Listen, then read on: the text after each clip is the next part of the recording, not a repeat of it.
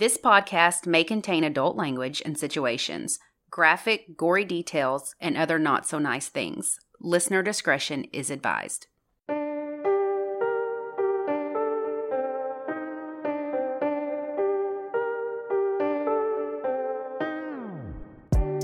I'm Lacey. And I'm Ashley, and this is United States of Murder. This week, we're in Tennessee discussing the brutal rape and murder of a Marine. Then we'll talk about a case of abuse and murder that local media won't touch. Buckle up and join us on this dark and twisted ride through the volunteer state.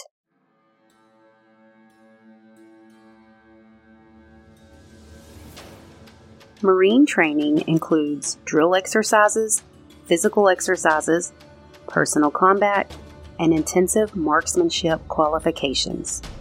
Basic training lasts 13 weeks.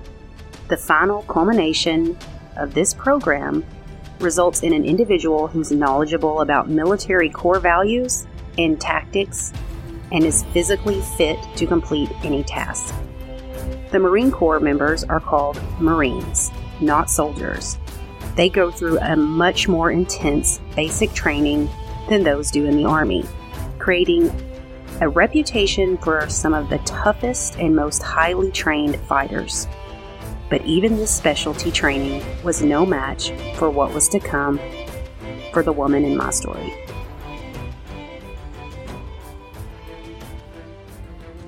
Suzanne Marie Collins was the only daughter of an American Foreign Service officer and attorney, Jack Collins, and his wife Trudy, who adopted both Suzanne and her older brother, Stephen.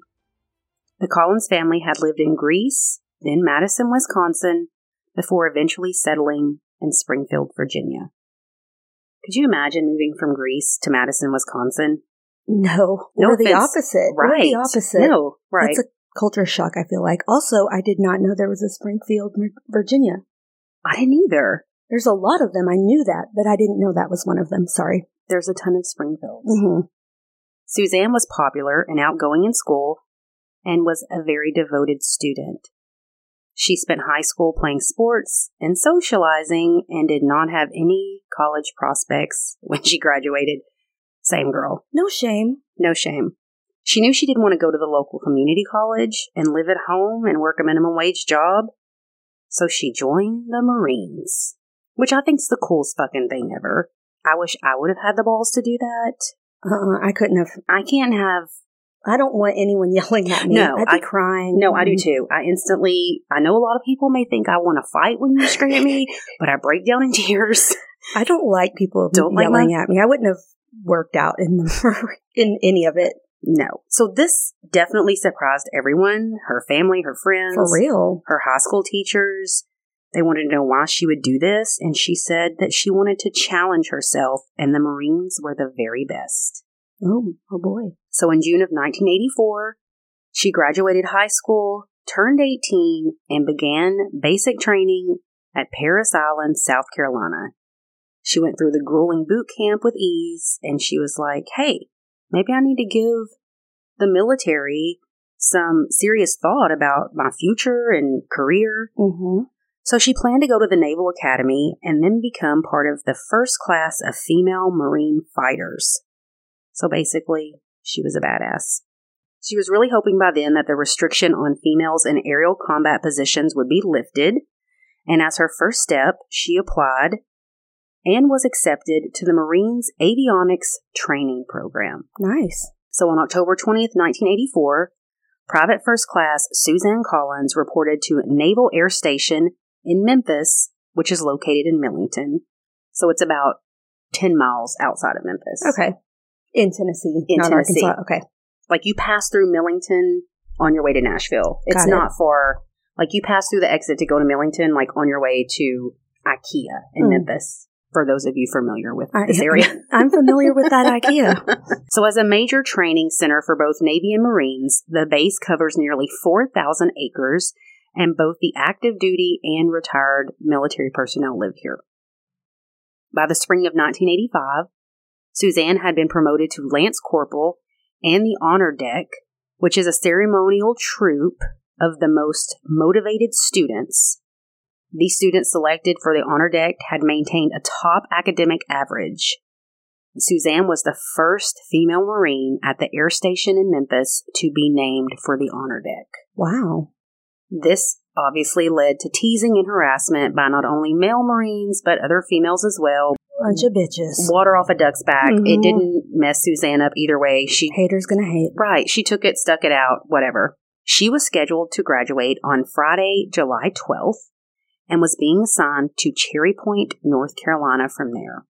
But unfortunately, her boyfriend and best friend had both been assigned to California. Hmm. Man. She was hoping that once they all reported to their new duty assignments, that there would be a way for her to get transferred out to Mhm. California to be with them. So, Thursday, July 12th, regular day. She was duty NCO for the day, which is basically checking people in and out and doing hourly rounds of buildings and recording anything she found in the logbooks. So once Suzanne was off duty that night, she decided to get some exercise. She took off on a run around 10 p.m., but before she left, she told her friend she'd only be gone for about a half an hour. Around 11 p.m., PFC Michael Howard and PFC Mark Shotwell had seen Suzanne jog by them. They'd noticed a station wagon with its high beams on, and a little while later, they heard a female voice screaming, Don't touch me, leave me alone. Mm. So both run in the direction of the screams, which was the same direction the car had been headed. But just as soon as they started running, they were blinded by oncoming headlights. So once they got their bearings again from the lights blinding them, the car was gone and they couldn't tell exactly where the screams had come from. So it, Wow. it's black dark, Yeah. you know, they're like, well, we don't know. But nevertheless, they did go to the nearest base gate and told the guard on duty what they had heard and what had happened. So the guard calls base security and he says, you know, I had seen that very car, that station wagon. A man was driving it and had his arm around a woman sitting next to him in the front seat. So the guard remembered the car did have Kentucky plates, so a BOLO was issued for the base, the Millington Police Department, and the Shelby County Sheriff's Department. The car was located around midnight by a chief of watch for the base. He had actually got into his own car and went to search for this car himself. He stopped it and brought the driver back to the security office. The driver was 29 year old Sedley Alley. He was a large lad, 6'4, 220. His wife Lynn was enlisted in the Navy and worked on base. She was also brought in for questioning. Sedley said that the screams the men heard were he and his wife fighting. It was just a simple domestic dispute, Hmm. so no big deal. But Okay. they were fine now. His wife corroborated his story. They were both released because there was nothing to hold them on. Right. I mean, you can argue and fight and scream. It's not. they didn't want to press charges, Well, so there was- there's no reason. There was no. Yeah, there was nothing to hold them on. hmm So the two men that had reported it at the station were still there, giving their reports to you know writing everything out. At the same time, they heard Sedley start up his station wagon and leave, and they both said they were hundred percent positive that that was the car they had seen because the muffler was making a loud noise. Mm-hmm. They told them, look, I don't know what they told you, but it was a lie. That's not what happened. But at this point, there's nothing to be done. There was no body. No one had reported anybody missing. No one had seen anything. So they tell them, you know, thank you. You can go back on your way. Suzanne's roommate woke up around 5 a.m. and discovered that her bed had not been slept in. She immediately called base security and they issued an APB for the base with Millington Police Department and also the Shelby County Sheriff's Department. Suzanne was only officially reported missing for an hour before her body was found. Wow. Trigger alert. This is super An hour? an hour. This is going to be super brutal, so if you want to skip ahead. Deputies found Suzanne at Edmund Orgill Park, right off base. She was face down 150 feet from the road. Her t shirt, shorts, underwear, socks, and shoes, along with her exercise belt, were laying around her. There was also a pair of men's red underwear laying next to her body. Her head was bloody and her left eye was swollen shut. The injuries on her head and face were so brutal that the photographs the Navy's security personnel had provided to the authorities could not identify her. Oh my gosh. She had bite marks on her left breast, bruising on both shoulder blades, and scratches from her shoulder all the way down to her waist. but it gets worse. After the medical examiner completed his autopsy, he determined the bruising on her neck suggested that she had been strangled, but that's not what killed her. Oh man, I. Ugh. She had been beaten so badly that her skull was fractured, which should have killed her, but she was still alive when her killer took a beveled tree limb over 31 inches in length, which is roughly the size of a yardstick, and an inch and a half in diameter, and shoved it so forcefully into her vagina. Oh my God. That it tore through her perineum and abdomen and punctured one of her lungs, oh causing a massive hemorrhage, and that is what killed her. Mm. You would have to use so much force to do that. That's. Yeah. I, I didn't even honestly know that was possible to do something like that manually. Like the lungs? punctured her lungs and caused a hemorrhage, ripped oh her God, stomach. she was still alive. Yes. According to the medical examiner's opinion, the injuries to Suzanne's skull could have been caused by the rounded end of a screwdriver, which was found near the scene, not the pointed end. he went on to say that this was one of the worst things he had ever seen in his life. That's one of the worst things I've ever heard. It's it's awful. Mm. The graduation ceremony for Marine Aviation Support Squadron 902 on Friday, July the 12th was very solemn. The f- I'm going to tear up. Who would do that? The flags were flown at half staff. On Wednesday, July 17th, a memorial service was held at the base chapel. Suzanne's commanding officer officiated. A lone bugler played taps at the end, which left everyone in tears. Her casket had to be closed because she was hmm. beaten so badly. On Thursday, July 18, 1985, Suzanne Marie Collins was laid to rest with a full military honor in Arlington National Cemetery. Several witnesses recall hearing death screams coming from the park around the same time that Suzanne had died when the chief of watch heard Suzanne's body was found, he immediately issued an order that Sedley Alley be arrested by two military police officers. His car was impounded and bloodstains were found inside and ah. outside the vehicle, type O, which is the same type of Suzanne and Sedley. Napkins from a restaurant chain were found next to Suzanne's body. They were also found in his car. So, mm. like McDonald's napkins or something. Yeah. Also, there was a stolen air conditioner pump taken from a house near where Suzanne's had been running. So, he was in the area. Oh my gosh. He denied knowing anything about this or being involved in any way and asked for an attorney. While waiting for his attorney, though, he changed his mind and said he wanted to try to explain what had happened. Uh, you think you can explain that, sir? Uh-uh. He consented, and his whole statement was recorded. He said his wife Lynn had gone to a Tupperware party with friends, leaving him home alone. He missed his parents and his two kids who lived in Kentucky and became very angry, so he proceeded to get drunk at home. And when he ran out of alcohol, he decided to run up to the liquor store.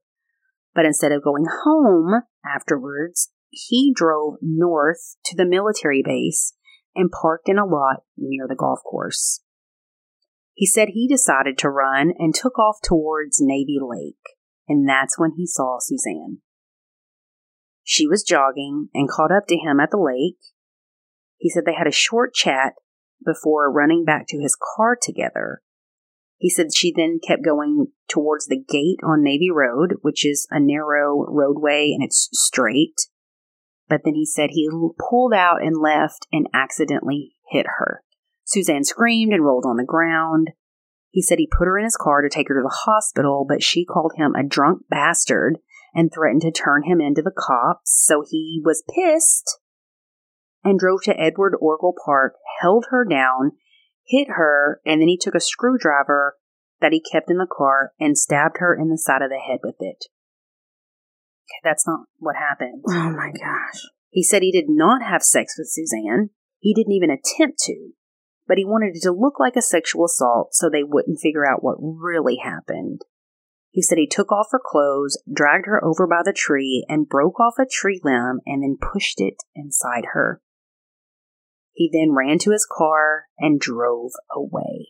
After this, he voluntarily went with officers over to where he said it happened and he he was able to identify the tree that the broken limb had came from, but his recollection of the murder was nowhere near accurate. He told his court appointed attorney that he didn't remember anything. So, a clinical psychologist from Middle Tennessee Mental Health Institute examined him on November the 7th. He said he did not have an accurate opinion on Alley's sanity because he claimed to have amnesia, but he did think he might have multiple personality disorder. No.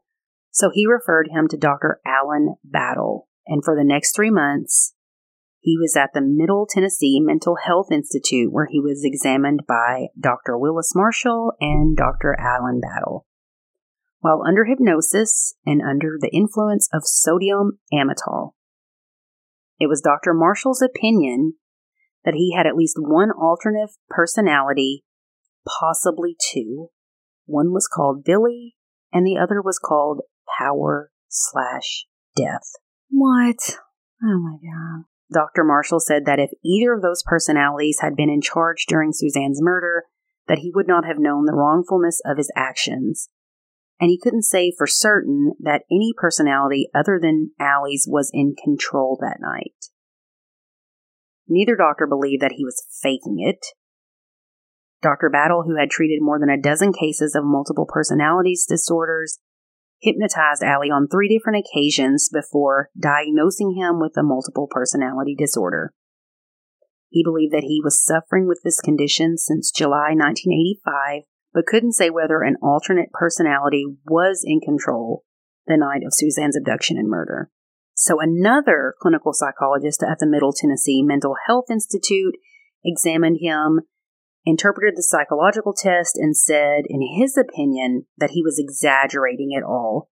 He believed he had borderline personality disorder with a chronic history of drug and alcohol abuse, but he found no evidence of multiple personality disorder or psychosis. I'm deep diving in those first two psychologists. I don't, I'm just saying. I'm just saying. So his trial began in March of 1987. After 10 days of testimony, the 12 jurors found him guilty of first degree murder, aggravated kidnapping, and aggravated rape. They did not buy the personality bit at all. He was sentenced to death on May 17, 1987, plus 80 years. His execution was set for September 11th, but for nearly 20 years, his defense team fought this.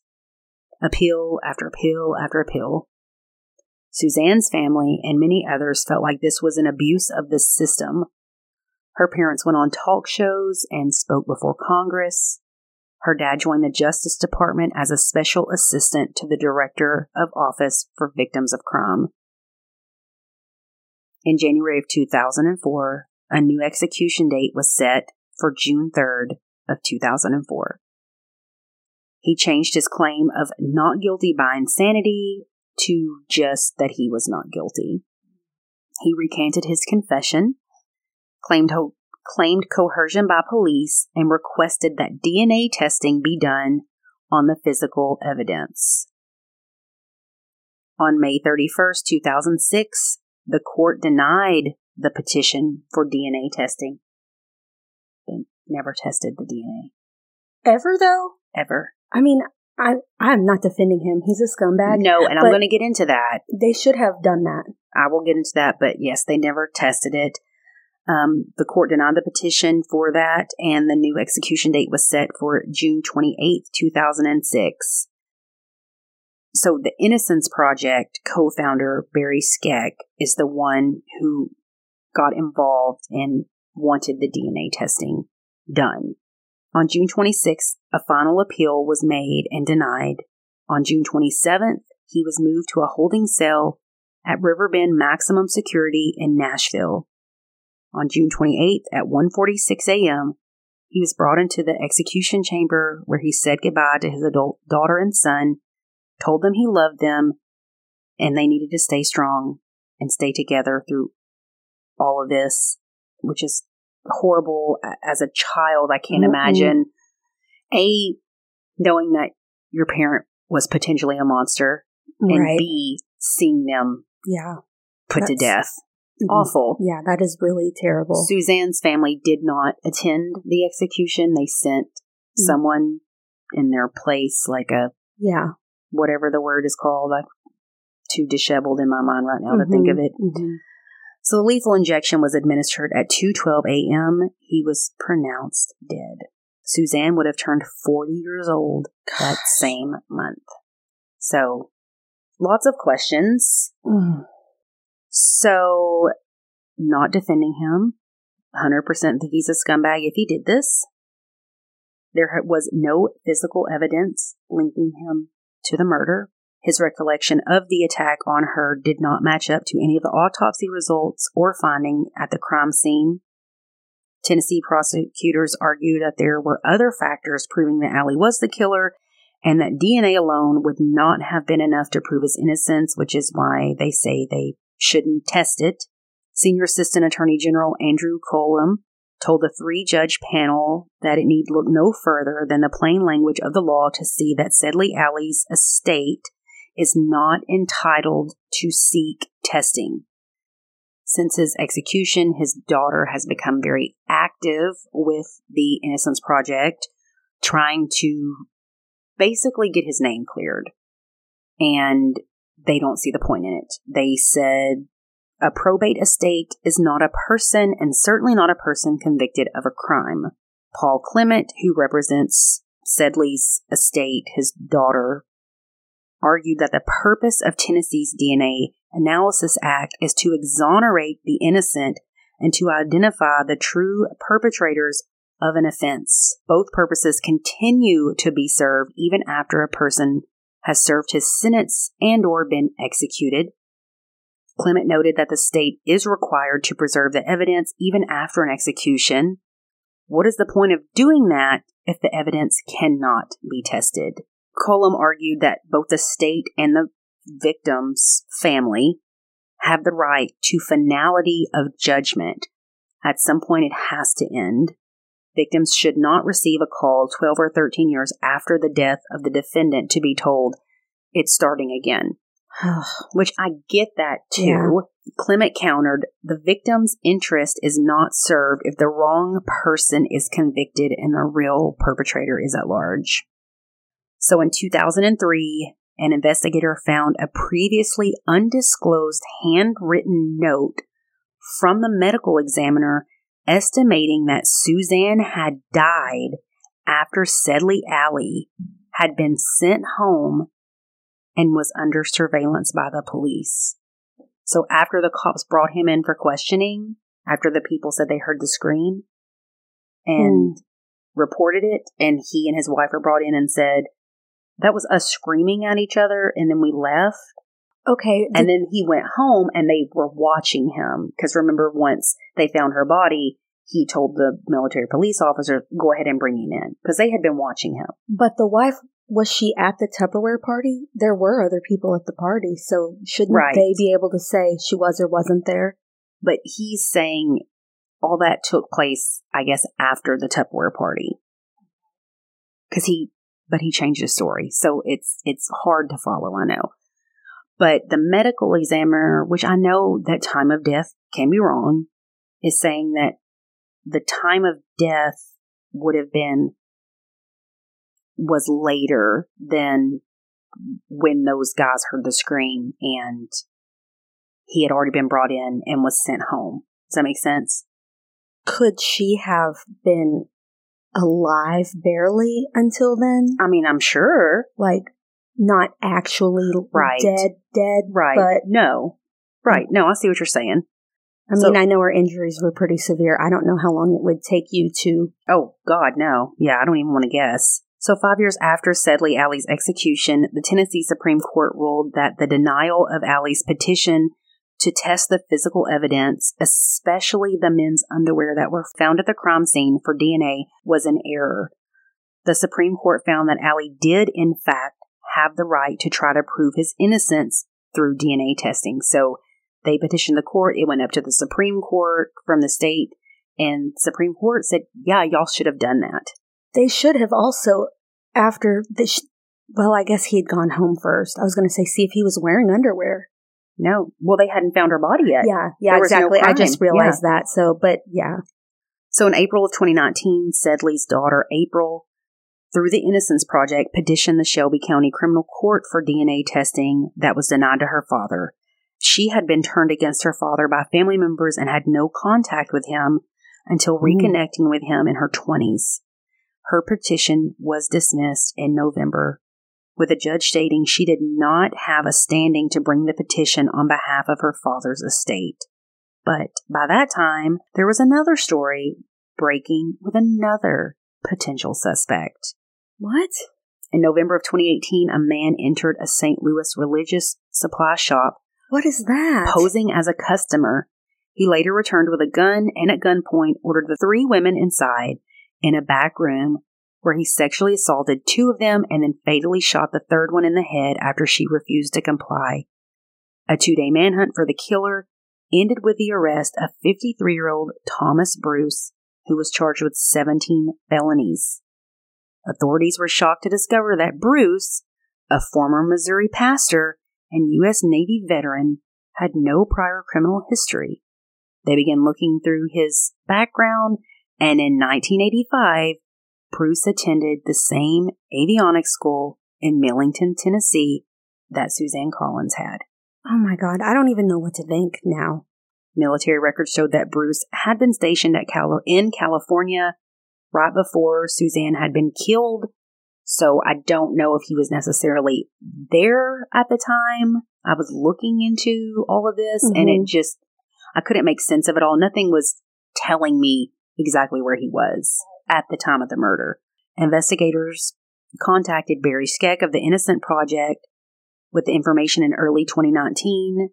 Bruce's trial was originally set for October 20th of 2020, but then delayed due to COVID. And then finally, in February of 22, Thomas was sentenced to life in prison after being convicted of first degree murder, sodomy, kidnapping, and other crimes in relation to the 2018 attacks on the Catholic supply store. Sedley Alley remains guilty of abducting and murdering Suzanne Collins. In the years since Suzanne's murder, her family has established a scholarship in her memory, and the Suzanne Collins Perpetual Scholarship was first awarded in 1996. So, So he's never confessed to. no, Oh man, no. That is quite the coincidence. You know what? I'm not trying to bark up the wrong tree here, but here I am. Oh boy. This is the second case that I have covered in Shelby County where DNA testing has been denied to these prisoners. And it doesn't make any fucking sense. I am not an attorney. I know just enough about law and the court system from my friends who are attorneys and ex who is an attorney to fuck shit up. I don't know it all. I'm not going to pretend like I do, but it doesn't make any sense how you can just say we're we're not going to test that. If DNA exists both for the defense and the prosecution, you should both want it, in my opinion. If, I would if you think. are actually innocent, you should want the want it tested. If you're a prosecution, you should also want it tested. I don't I don't know. I don't get it. It to me, whether he did it, didn't do it, The- awful The completely, correct but person needs to be yeah. found. We don't just need. We've said this before. You don't just need a body in a cell or to put someone to death. you want to punish the correct person. Right. The, the DNA should have been tested.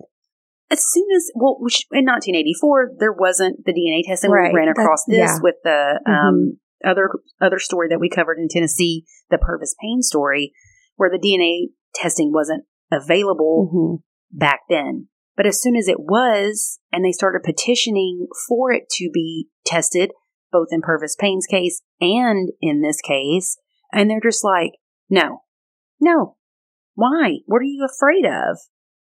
I mean, I, I wonder the same thing. it's just, this is one of those cases that it's very easy for you to fall down a rabbit hole Mhm. and try to find.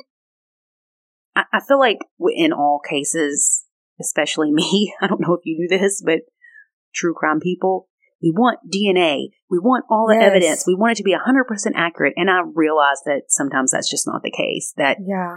you can have enough evidence that you don't need anything else. Yeah. And maybe DNA won't solve anything, but if it Peace exists. of mind, maybe. Yeah, if it exists, why not? Right. And even though this guy was a potential fucking terrible person, I hope they got the His- right guy. his daughter's not. yeah. And if Yeah. that will give her, you know, I get that, and I'm not being disrespectful whatsoever to Suzanne Collins' family. That is horrible. Oh, yeah. I cannot imagine. Don't want to. It's awful the amount of heartbreak that her Yes. family went through, what she went through. But the f- children also of this man, his daughter, her heart's broken too for a Mhm. completely different reason. So, should she not get? I can completely Do you see what I'm saying? why she would want to fight for her Sure. father. And I do think, I'm not saying her specifically, but I used to watch that one show, Reasonable Doubt, and the families always have rose colored glasses on Of course they do. about do. their parents, Sure. their friends. Their children. I would too. I wouldn't want to think that. But at the same time, sometimes they are innocent Mm-hmm. and they deserve to fight for them. Right. Right. And she didn't do anything right, She didn't do anything She's- wrong. Yeah, She just wants answers, for and I, it just blows my mind that that the judicial system can be like, "Fuck no, we're not going to do it." Nope, sorry. Next. Call back to your phrase. It's the judicial reach around. It's the judicial reach around. A hundred fucking percent.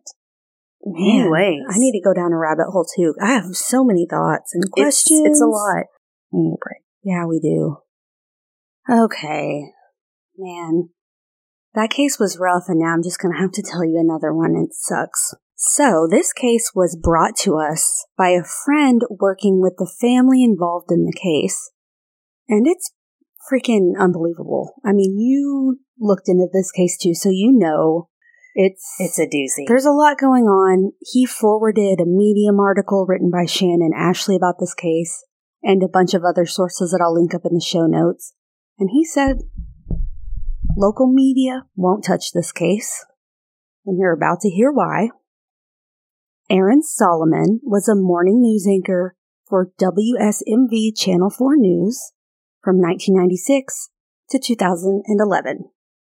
So this is the local news channel for Nashville, Tennessee. So a lot of people are watching. Yeah. It's not like it's podunk town, you know? In 2014, Aaron became a financial advisor for the investment management for Merrill Lynch. Heard of it? I have, but I don't invest because I'm poor. So He was also super involved in volunteer work and was a volunteer board member from 2006 to 2019 for Our Kids Center, which is a Nashville based nonprofit organization that provides expert medical evaluations and crisis counseling for victims of child sexual abuse. Aaron had two kids with his ex wife, Angie Solomon.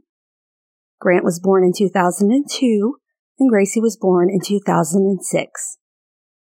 Aaron and Angie ended up divorcing in 2014, and it was not pretty, to say the least. Angie had accused Aaron of abuse several times in court since 2013.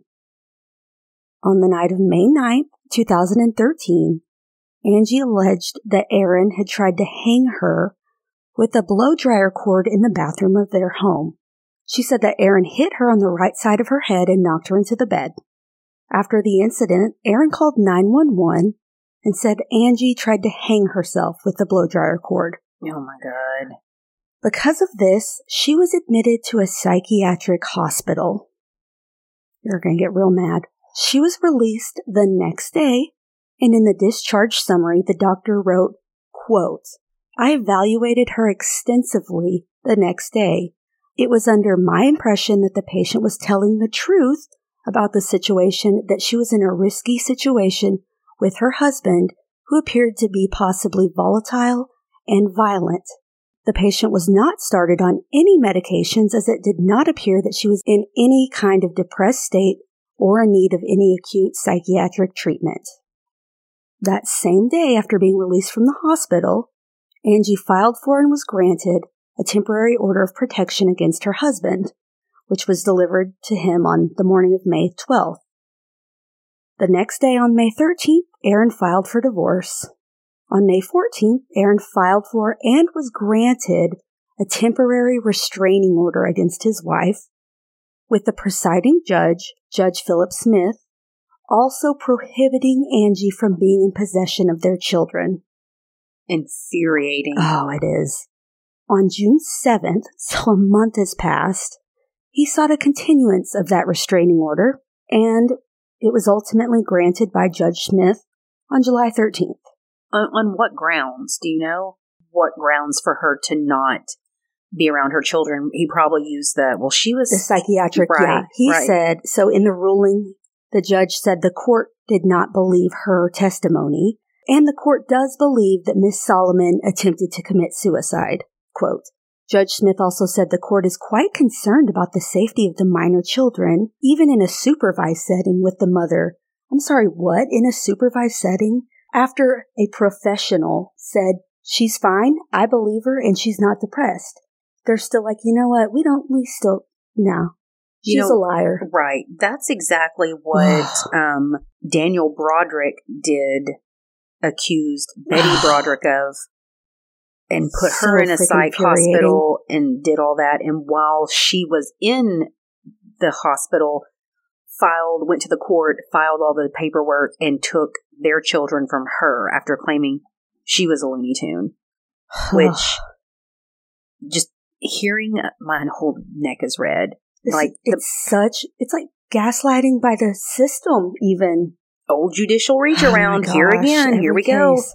So this ruling prohibited Angie Solomon from receiving any parenting time with her children until she submitted to a psychological evaluation. Like the one she was in Mhm. wasn't enough. Give me a Right. break. On October 7th, Dr. Bradley Freeman released his full psychiatric report on Angie. It read, quote, After reviewing the information collected, there is ample evidence to suggest that Dr. Solomon is a fully capable parent. She was Dr. Pharmacy. hmm There is no data to indicate that Dr. Solomon is at risk for harming her children. The collateral sources, her self report, and the report of her husband contain no information that suggests she might be abusive, neglectful, or harmful to the children. So a second professional thinks she's fine. Yeah. Yeah. It just pisses me off so much. But the court's like, nah, Was he in cahoots with this judge? he's friends with everyone in Nashville. Of course he fucking is. You gotta love the good old boy system. This is a hundred percent. He was a news anchor. Yeah. Not me. I couldn't do anything wrong. It's just, She's crazy. She's the crazy one. it makes me so mad. It's not enough that you have endured abuse by your spouse who is supposed to love you. Then he also tries to kill you. Then he also has you admitted to a psych place. And then you're going to take from me Oh, the yeah. one thing that means the most to me in the world, my children. Mhm. Get the fuck out of here. This is a wild ride. After this, Angie was granted two hours of supervised visitation a week. Couldn't imagine. Could not imagine only getting to see Max two hours a week. This is absolutely absurd, and I don't even know what to say. Court proceedings would continue throughout the duration of 2013 and into 2014 with a social worker and two medical experts testifying to Angie Solomon's mental state during a hearing on May 30th, 2014. Dr. Michael Reed, the psychiatrist treating Angie, testified that her prognosis is excellent. He also said that Aaron had done a masterful job in confusing the court about his wife's actual mental health. Basically, you're a dick. This just, he noted that multiple comments made by both children had led him to believe they suffered severe emotional repercussions and that they were fearful of their father. Ruth Smith, a licensed psychologist who treated Angie since March of 2014, and testified that she believed Angie had PTSD from the abusive marriage that she had been in since 2001, and that there was no reason why she shouldn't be able to see her kids without supervision. So what do you think the judge did? With all these professionals that don't know Aaron or Angie prior to this, ruled in favor of Aaron. Yep. He ruled that the children would be placed in the custody of Aaron on June 30th, 2014, and Angie could have visitation once a week for six hours, and it had to be supervised. It makes you go, what the actual fuck? There are women out here with postpartum depression who are clearly not well, who actually go and get the help themselves, and the husbands blow them off and are like, You're fine, you're fine, here, keep the kids. And then they do horrible things to their children because they have been telling you and nobody listens to them. This woman's doing the same thing. She's telling them it's so something awful. horrible. this has happened to me, and they're just not believing not her. believing her. It's it's too much. I was shocked by all of this, honestly. And during all of this, Angie levied a series of allegations against Aaron that he was also abusing their two children. On November 21st, 2014, Angie filed a petition in juvenile court to declare her children neglected and to request temporary emergency custody. In the petition, she alleged that her daughter Gracie, then eight years old, told her that Aaron would penetrate her. I'm sorry, this is, this is getting bad. He would penetrate her with a bar of soap while bathing her. She told her mom this when she was eight. Yeah. This eight year old baby. Let me tell you, you would just need to stop right there because I'm not trying to go there either, but I would have killed him. If, Don't fuck with my kid. I'm telling you. and it's more infuriating because the judge is like, no, it's him. The mom's the bad one. It's so absurd. and she told her mom that he would require Gracie to sleep in his bed with her against her wishes, and he would insist on going to the bathroom with her, wiping her and giving her a bath. She's eight. Oh my god. time. Wiping her? I hate this story so much. And Angie stated that on a visit to their family physician, the doctor found excessive ketones in Grant's urine sample, which is a sign that he was suffering from malnutrition and wasn't eating enough food on a daily basis. He was also showing early signs of muscle atrophy. And this kid involved in sports, tall, healthy, and then suddenly it's like, what? Regardless, this battle went on for years and Aaron kept custody of the kids. Years. Years. Williamson County Circuit Court Judge Deanna Johnson, wife of Tennessee Senate Majority Leader Jack Johnson, I'll be talking about these people later, found Angie Solomon's continued claims to be without merit and ruled on January 9th, 2019 that Angie could not file any future civil actions against her ex-husband for a period of six years. So she can't file anything. I didn't even know you could do that. My whole body is hot right now. It's about to get hotter. I'm so sorry. On the morning of Monday, July 20th, 2020, Grant was reportedly hit by his own truck in a parking lot accident 15 minutes before his alleged scheduled baseball practice in Franklin, Tennessee. He had turned 18 a month prior. According to Aaron, his father, Grant parked his truck at the Ward Performance Institute and went to get his baseball gear from the bed of his truck when all of a sudden his truck, a white Toyota Tacoma, rolled backward and dragged him across the pavement, down a small hill, and into a rocky ditch. What do you mean it went out of gear? It just rolled, started rolling, essentially, and dragged him under the car. That makes zero sense. And this, I'm not saying that to you, but it's like you get out, you put your car in gear. Was it a stick shift? it was not, it was parked, So in park, it was in park, and the ignition was off. you can even turn it off unless it's in park. I'm so mad right now. Go ahead. I'm sorry. Grant was thin and athletic, but he was pretty tall. He was 6'4, 210 pounds, so he wasn't tiny. Right. And this was also the first time in two years that he had been alone with his father. Hmm. Aaron said that he was parked right next to Grant and was in his own vehicle when he realized what was going on. He said he was checking work emails on his phone. So Aaron called 911 at 844 from the parking lot and Grant was taken to the hospital by an ambulance where he was pronounced dead before 9:30 a.m. According to the medical examiner, Grant's cause of death was cardiac arrest. He had blunt force trauma to the back of his head What? and traumatic brain injury. Oh, I know. I know. From the fall from the truck running him over? Exactly. So we don't typically play 911 calls, but I might add it in here because, and I know it doesn't mean anything. People react differently. I don't know. But if you want to skip it, I'll put a timestamp in the notes. It's off 109. Please hurry. You said 57? Please hurry. Okay, what's going on? 1357. Uh, my my son's truck backed over him, and he's it's rolled over him and dragged him into the ditch, and it's on top of him. He's trapped under the truck, and I, I yeah, he, I, I, somehow it drug him underneath it. Yes, my son is under it. I'm trying to no, I'm I'm trying to call 911. Okay, what's your name? Oh my god. My name is Aaron Solomon. And you said oh you're my at God. 1357 South Water Avenue, right? Yes. How old Yes. is the male?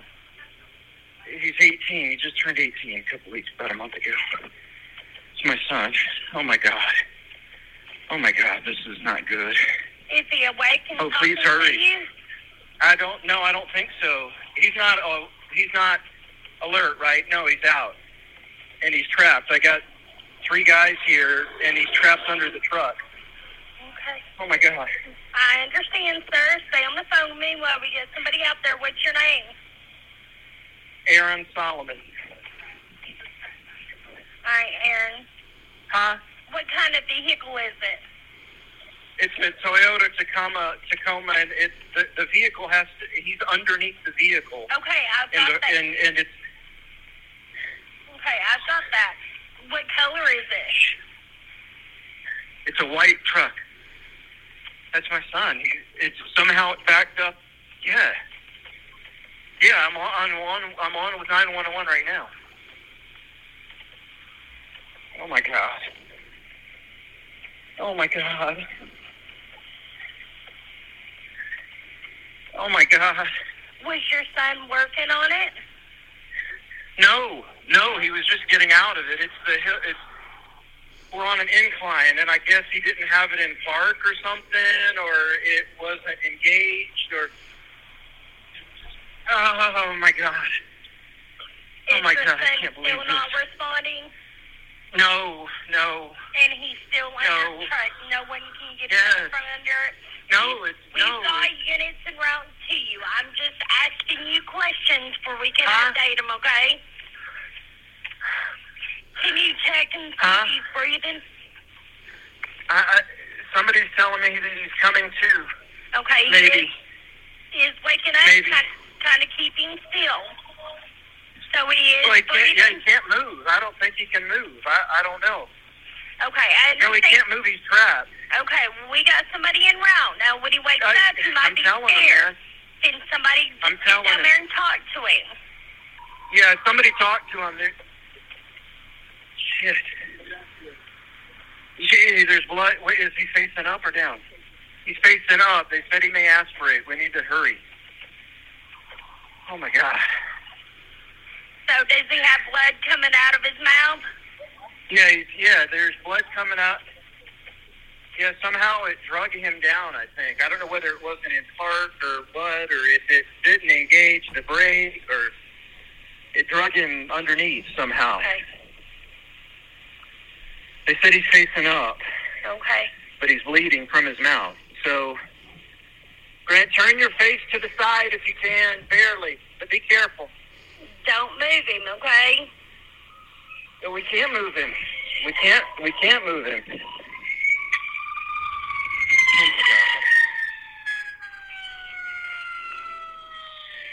All right, Ethan, they're there. I'm gonna let you go, okay? Yeah. Okay. All right. Uh-huh, if you didn't listen, Aaron called and said, quote, My son's truck backed over him. It's rolled over him and drug him into the ditch and it's on top of him. He's not alert. He's trapped. I got three guys here and he's trapped under the truck. Aaron stood at the top of the hill to call dispatch while these other men were in the ditch trying to help Grant as he was dying. Any parent listening knows that is complete bullshit. You could not keep a parent from trying to help their child. There's no nobody that could hold me back from trying to rescue my child if they were trapped under a vehicle. I would be doing it. Somebody else call 911. I cannot if there talk. was three other men there, dictate. yes. Dispatch even told him to be with his son because Yeah. he may be scared. God bless. So they knew. Yeah. I know everyone acts differently to traumatic events, but to me, this, the whole situation is odd. right. And he was telling them what was happening, but he was far away. How could he even know what was happening? So these three men helping, Aaron said they drove up in a big white box truck, but before the police got there, they left.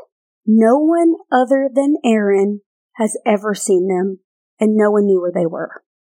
So, correct me if I'm wrong, there was not CCTV footage of the parking lot or the road. Correct, from what I understand. It is a highway, and I don't know that anything's But the anything's across. building, they were Correct. parked at the building, but Yeah. there was no security cameras or Right. anything. Okay. Right. There has been no investigation into Grant's death other than taking Aaron's statement, and then it was closed. Given the assumption that Grant would have to have been dragged several feet across the pavement by his vehicle, many people have called into question the official story behind Grant's death. He had no scratches on his body, no road rash, just blunt force trauma to the back of his head, a single laceration with bleeding on his skull, and three bruises one on his jaw, one near his left hip, and one on his right thigh. Aaron said that Grant was getting something out of the back when it rolled over him and into the ditch. Then at one point he changed his sort. Historian said that it rolled over him, rolled into the street, then rolled back into the ditch. And I'm going to post photos, and after you see these, it makes no sense. So it rolled from the parking lot across a street, He's Like saying that. That's one of his street. sto- a highway, yeah. a highway, and then rolled back. and then into the ditch. Yes, all while Okay. he's under it. But no scratches. Correct. And like I said, his truck was in park. The keys were in, in the ignition still. He was allegedly getting his stuff to go inside, yet he still had his keys in his truck. And Angie says he would have never done this. His phone was also found near the grass, unshattered. As soon as Grant's mom, Angie, heard about the accident, she rushed to the hospital. Aaron was already assuming Grant would die. He already filled out paperwork to decline an autopsy or post-mortem examination. And since he had custody, Well, here's, well, I talk about this a little later, but they had been living with their mom for two years. okay, They okay, had ran away, okay. went to stay with their mom. But he still had on paper, because I know Max's dad and I have joint across the board, Mm-hmm. which means in custody disputes or custody agreements or whatever, you can have one like custodial parent that is the medical power of attorney and makes all the deci- decisions for the child, but they you have joint physical custody.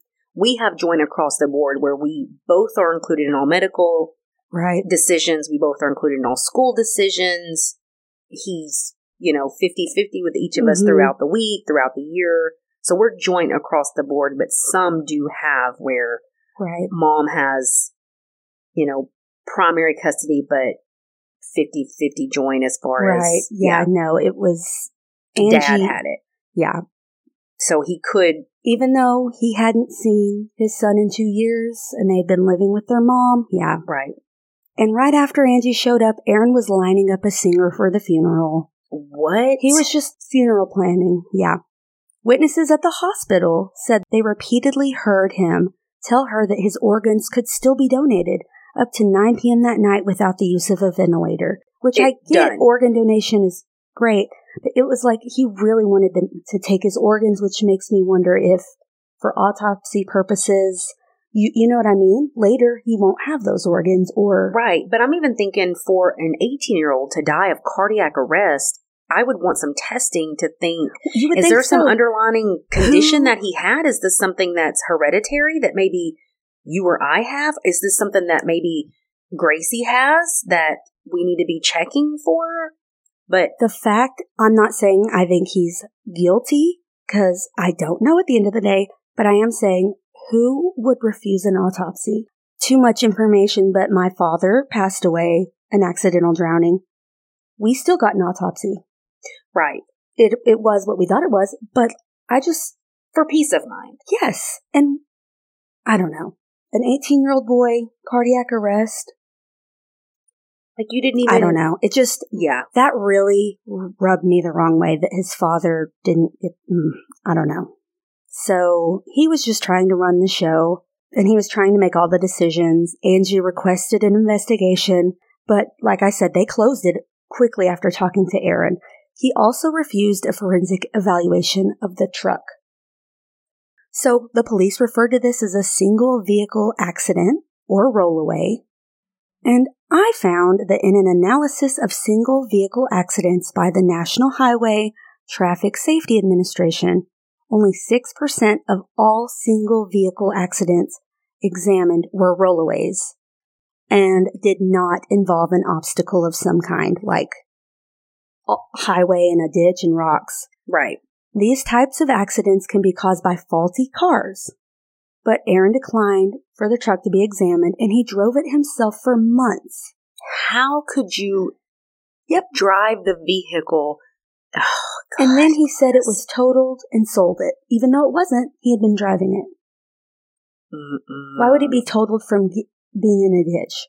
Then, a little over a week later, Aaron was describing the accident to Angie, and he said Grant was getting gear from the back seat, even though he had initially said the truck bed. So, oddly enough, everything in Grant's truck was undisturbed, except for his baseball bat that was missing. Missing as mm-hmm. in, it wasn't there, no one knows where it is. It wasn't beside him or in the truck. So, after Grant passed away, his phone was also mysteriously gone, even though they had seen it lying in the grass. But he had the Life360 app, which a lot of families use. It's basically a location tracker. Someone had it and was traveling with it all day. Aaron told Angie he would handle it. Later, he returned it to Angie and the screen was shattered, as though it had been shattered the whole time, and it wasn't. It wasn't. When the memorial for Grant was held, Aaron gave a speech, and many people found his speech strange. He called Grant's death a godly thing because someone had come to Christ because of this death. I, I know, don't. Mm-mm. And if all of this wasn't bad enough, Aaron's 14 year old daughter Gracie launched a YouTube channel named Freedom for Gracie, and two videos were uploaded. One was a video testimony from Gracie, and another one was from Anna Smith, Grant's classmate and friend. In the video, Gracie talks about her childhood. It's very hard to watch, honestly. She said that Aaron and Grant never had a good father son relationship, and that was because of their father. She said that she was scared of their father due to his terrifying behavior, and she strongly believes that he killed her brother. And in the video, she alleges that since she was a little girl, her father sexually abused her. She said between the ages of six and eight, She believed he penetrated her with his fingers routinely, thinking at the time that it was a bar of soap, but as she got older, she realized, oh, it was. Oh Yeah. my god. She also said she believed her father would take photos of her while coming out of the shower. Years later, when Grant was at a baseball tournament, he got a hotel room and only got one bed.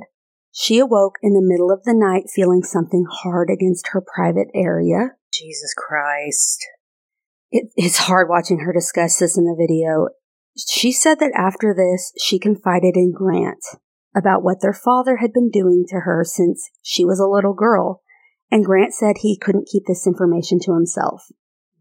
So, according to Gracie, Grant opened up to the Grace Chapel Church pastor, Steve Berger, Berger, I don't know how it's pronounced, about the allegations of abuse in 2018. But at Grant's funeral, this pastor alleged that Grant made this appointment because he wanted to talk about how to be closer to Jesus. Gracie knew this was a lie. She knew her brother went there to discuss the abuse. In Anna's video, she said she had tried to testify against Aaron Solomon on behalf of Gracie and Grant during continued child protective service hearings, only to be denied by the judge on two separate occasions. She also said that she had told a counselor at Grace Christian Academy about Aaron's abuse, as had Gracie, and nothing was done. Grant's girlfriend, Hannah, also believes that Grant was murdered, and she said that she believes there was malicious intent and foul play by his father. Aaron claimed, like I said, that Grant's truck was totaled. He sold it for insurance money, but Angie tracked it down in Florida and bought it back. Oh, she did. She did. I didn't know this. She did. She and a private investigator are trying to figure things out because the police are not involved. But she got her own forensics ran on it. Blood spatter was under the truck and inside of the truck. If he was dragged underneath, why would blood be inside of it? Very strange. That's crazy. In her video, Gracie said that her father respected her boundaries for a couple of years after the rape and after she and Grant ran away from Aaron's home to live with their mother. But he began harassing her again as soon as Grant died. She didn't even want to go to school because Aaron would show up disregarding her temporary restraining order. So Gracie had made a restraining order against him, but the school allowed him on their property without ever asking him to leave. She said Grant had a plan to fight their father in court when he turned 18, and when he died, he, had, he was barely 18 because he suspected that the only way his word would be taken more seriously was when he was an adult. So Gracie still stands by her first video confession, even though it's been years later. And she still says her father sexually abused her, abused her mother, and she still believes he killed her brother. She said she's terrified of him for the things that he has done. So Grace Chapel Church in Franklin, Tennessee claims that the allegations are false and that neither Grant nor Gracie ever spoke to anyone about their abuse. They also publicly stated that Aaron Solomon is not a quote, member of their church, but he attended it for several years, so okay. Aaron also sent Gracie and Grant to Grace Christian Academy, a separate legal entity that resides on the same campus, shares the same building, and subscribes to the same theological values. And most teachers and students attend Grace Chapel. In 2018, headmaster of Grace Chapel, Robbie Mason, allegedly forced Gracie into her father's car despite her begging and pleading with him not to. I did see this video, Messed up. which was horrible. The church has been busy dishing out cease and desists and lawsuits to people who speak ill of them. I'll be next, I'm sure. No, but I'm, I will admit I don't know for a fact that they didn't know about the abuse. I'm not saying I know everything. I'm just, Right. I believe survivors though. Right. So what is Gracie getting out of this? Right. Angie spending all of her money on private investigators buying the truck back. What are they getting out of this? Their whole community hates them. It's absurd. So, after it was made public that Grant allegedly told the pastor about the abuse, he gave multiple sermons on how he was being persecuted and basically painted a picture that Gracie was a liar, those are my own words summarizing them. He also endorsed conversion therapy, the Ugandan Kill the Gays bill, and preached against feminism. So you know he has my blood boiling. Like, sir, Jesus is about love. He's a very hateful person. And back in 2018, he gave a sermon endorsing the two witness rule. Do you know about this? No. So this was odd to me because I thought this was only a thing with most Jehovah's Witnesses and Mormons, but this guy was a fan too. So this so-called rule dictates that any allegation of abuse needs to be substantiated by at least two witnesses. So basically, if someone sexually abuses a child, unless two other witnesses saw this happen, it didn't happen. Absurd. It's That's like that's all child abuse. Are you Right. freaking kidding me? And again, that's my summary, but look it up. That's basically how people get away with sexual abuse in the church. The current pastor is a man named Rob Rogers. He and several members of the church were concerned with Berger's, increased political rants during sermons, and he was referred to by multiple members as a Christian extremist. So basically, that's why he's no longer the pastor in a nutshell. But Gracie and Angie are still shunned by the church and most of the people that go there. And they haven't flat out said so, but their team Aaron and even in school related emails for Gracie, parents are mean to Angie in reply alls like, I'm praying for you or how it's so bad. It is so bad the things they're doing. Piece of crap. Aaron has several friends that still attend, and most of those friends occupy positions of power in law enforcement, government, media, and so on. And a couple of the prominent guests at Grace Chapel include Republican State Senator Jack Johnson and his wife, Judge Deanna Johnson, who's the judge who signed an order forbidding Angie from seeking legal redress for the abuse. And Judge Johnson also has a history of rulings against victims of abuse and assaults. And I know this is super long and this is a separate thing, but I just want, I'm telling you because I want you to know what kind of people are covering for him that are judges and senators. In August of 2017, a sixth grade student was sexually assaulted and raped by several other students in the locker room at Brentwood Academy. When the headmaster found out, he dismissed it and belittled the student.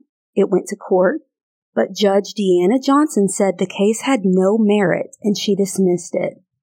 She also faced allegations of plagiarism because her ruling seemed to have been exactly copied from the defense's brief. Her husband, Senator Johnson, allegedly helped cover up the case of a three year old child who had been sexually assaulted by a teenage Sunday school teacher at Fellowship Bible Church Daycare in Brentwood. That's an allegation, but there's a lot of covering up for abusers going on. And I'm not saying that everyone who goes to Grace Chapel is a bad person or is involved or has anything to do with this. Right. But I'm just saying many churches, regardless of denomination, faith, whatever, are known for being in cover ups like this, especially when it comes to abuse because they don't want their friends to look bad. They don't want their church to look bad. Right. I mean, you can name any denomination and somewhere this has happened. Aaron's bestie, Sam Johnson, also attends Grace Chapel, and he was in the spotlight a couple of years ago when he was filmed harassing a boy wearing a dress to his high school prom. A grown man patronizing and belittling a teenager when he just wants to have a fun night. What a dick. Oh, and he publicly posted that Angie and Gracie bring shame on Jesus' name. this is a child. I hate Gracie these. is a child. I know. Your best friend's daughter, by the way, like trash. Also, allegedly, Aaron currently attends the same fundamentalist church that Tennessee Governor Bill Lee attends.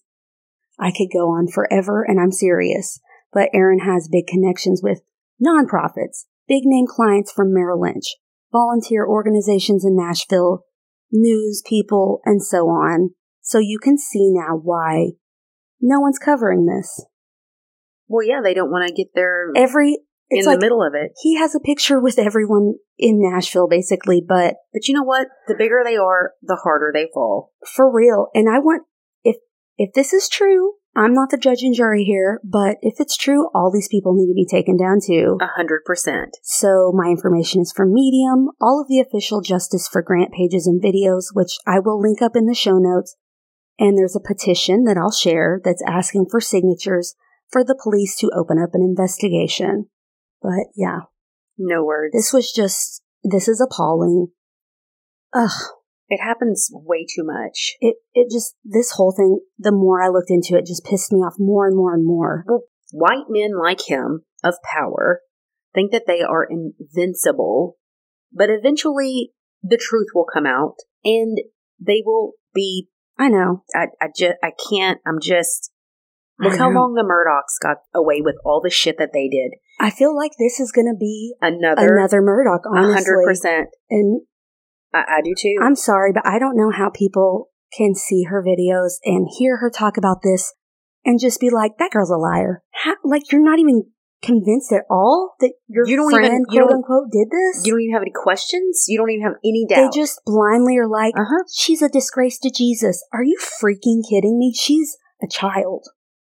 Like, she And was she's- 14 at the time she made the first. And she's seeing these Ugh. grown adults attack her. it's freaking, and, And you and wonder they're why- all Christians. I'm Right. just saying. and you wonder why people are turning away from Christianity and organized religion. Mhm. And you wonder why people don't come forward. And then you chastise them and say, well, if this really happened, you should have came forward. Why? So you could ostracize me and call me a fucking liar? It's so upsetting. You're proving exactly what I'm saying. It's, It's so it's so awful. I could go on and on, but switching gears, please fucking switch gears. we have four new patrons. awesome. Okay. We have Pira. I think her name's Pira. P I R A. That's pretty. Pyra Pira S from Australia. Very cool. So we have a few Aussies now, which is cool. I have to Very look awesome. up the rest because I just now added Australia to the map. I see you. it doesn't Cut it out. yeah, I cut a small Australia out and I've added you. She's kind of close to a place called Kangaroo Island, which is where I want to go. Just That's there. a long flight, Lacey. I know, 24 hours. Ooh, and we have Michelle L from Maryland. There is this our first Maryland? We have some bebopping up there. cool. Yes, thank you, Michelle. And Madeline M from Arkansas. We She chats with us on Insta, and I didn't even realize she was from Arkansas. And we have Kate from Virginia, close to DC. Super Thank you, awesome. Thank you guys so much. Oh, and our lovely listener Harmony bought us a few cocktails this week. She said, I usually pick murder pods to fall asleep to, but you guys are so funny, I have to save you for daytime or else I stay up listening. no fantastic drink suggestions. I like a Negroni or a Sazerac. That's very kind of you, Harmony. And we will it's- drink those. Yeah, it's not true crime, but Scare You to Sleep is one of my favorite podcasts, and it's made for you to relax or fall asleep to. Really? Yes. I'll have to listen to that. Now all the plugs. You want to join us on Patreon and get stickers, early ad-free episodes, monthly bonus episodes, and more, head to patreon.com slash United States of Murder. Also, if you're near Northwest Arkansas or just want to travel somewhere in May, we will be at True Crime Fest in Rogers, Arkansas on Saturday, May 20th. Tickets are available at allthelostgirls.org. That's in our show notes. This is also where all the proceeds go. All the Lost Girls is dedicated to finding justice for female strangulation cold cases in the United States, and their work is dedicated to the memory of Missy Witt. And the Thursday beforehand, we're doing true crime trivia at a fun wine bar in Fayetteville called Wine you. Wine You, and this is separate. You don't have to go to the True Crime Fest to attend. Just come hang out with us, play trivia, and we're going to be doing trivia in Little Rock soon, and we'll release all the deets when we know the exact times and stuff. This is a long I'm- episode. I hope you're still okay by this, and I'm sorry, Harmony. I don't think this was funny. I'm sorry. no, this was a super intense episode. This, This is one of the most intense we've done in a while. Both of them are just Yeah. start to finish infuriating. Ugh, it was a lot. my mouth is dry. I talked so much. I would give you some of my Mine's out. cocktail, but this is my second and it's almost out Oh too. gosh. Oof. But also on a different note, you know, I've been reading. I told you uh, my New Year's resolution was to read books, Yes. stay off my phone. Yes. So I just started reading this book called Eat, Pray, Fuck My Life. so it's it doesn't spell it out. It's just like hashtag FML, and it is so funny and so good. It's about this girl who finds out her spouse is cheating. She gets divorced. She meets a guy. He love bombs her. Oh God. And, you know, I mean, she went through a horrible divorce. She was devastated. And she meets this other guy, and he's like, I love you. Let's go on a one month trip across Europe, Mhm. all the things. And then 48 hours before they're supposed to leave, he pulls the rug out from under and is like, I think I should just go by myself. So she's like, "Wh- Oh what, my gosh. what the fuck? So she can either, you know, this is what she's saying to herself, like, I can either stay here and be fucking sad, per usual, because this is my Yeah. life, or go to Europe on my own. And so that's what she does. She just goes to Europe for her own self, and Fun. it's it's so good. I'll have to circle I'm, back around I'm and tell interested. It's yeah, you'll really have good to tell us how it it's is a true you're done. story. It's like her story of love gone wrong and bad tells, and, And what how she did. and what she did and how like your story that's going on now is not the end. Everything that happens is another chapter. That's true. It's so good. that sounds good. There was a a reel that I saw on Instagram as I was scrolling in the bathtub, the like one does. And it was there was a reel that she had done just a silly little reel and I clicked on her page and her book was on there that she had wrote and I ordered it and got it in. Oh, that's how you. Okay, That's how I found it. I was like, that. this is so fucking good. That's awesome. Hmm. I'm like, everybody get in the bed. I gotta read. Max, go to bed. Wendy, get in your kennel. I gotta oh my read. gosh, that's funny. I love that. It's really good. I Hmm. think you should read it when I get finished with it. It's a super easy light read. Okay. It's funny. There's some heavier moments, um, but not anything that makes you like. That sounds good. It's really good. So, Hmm. I don't have any of the information with me, but I will plug it. Yeah, sure. I mean, I'll add it to our show notes. It's really good though. Yeah, so just click on our show notes for anything we talk about, and Any anything unless we forget, as we're one hour and 20 I'm just in? exhausted. Oh my gosh! Well, I noticed you had a band aid on your hand, Yeah, uh, I did a lot of yard work yesterday.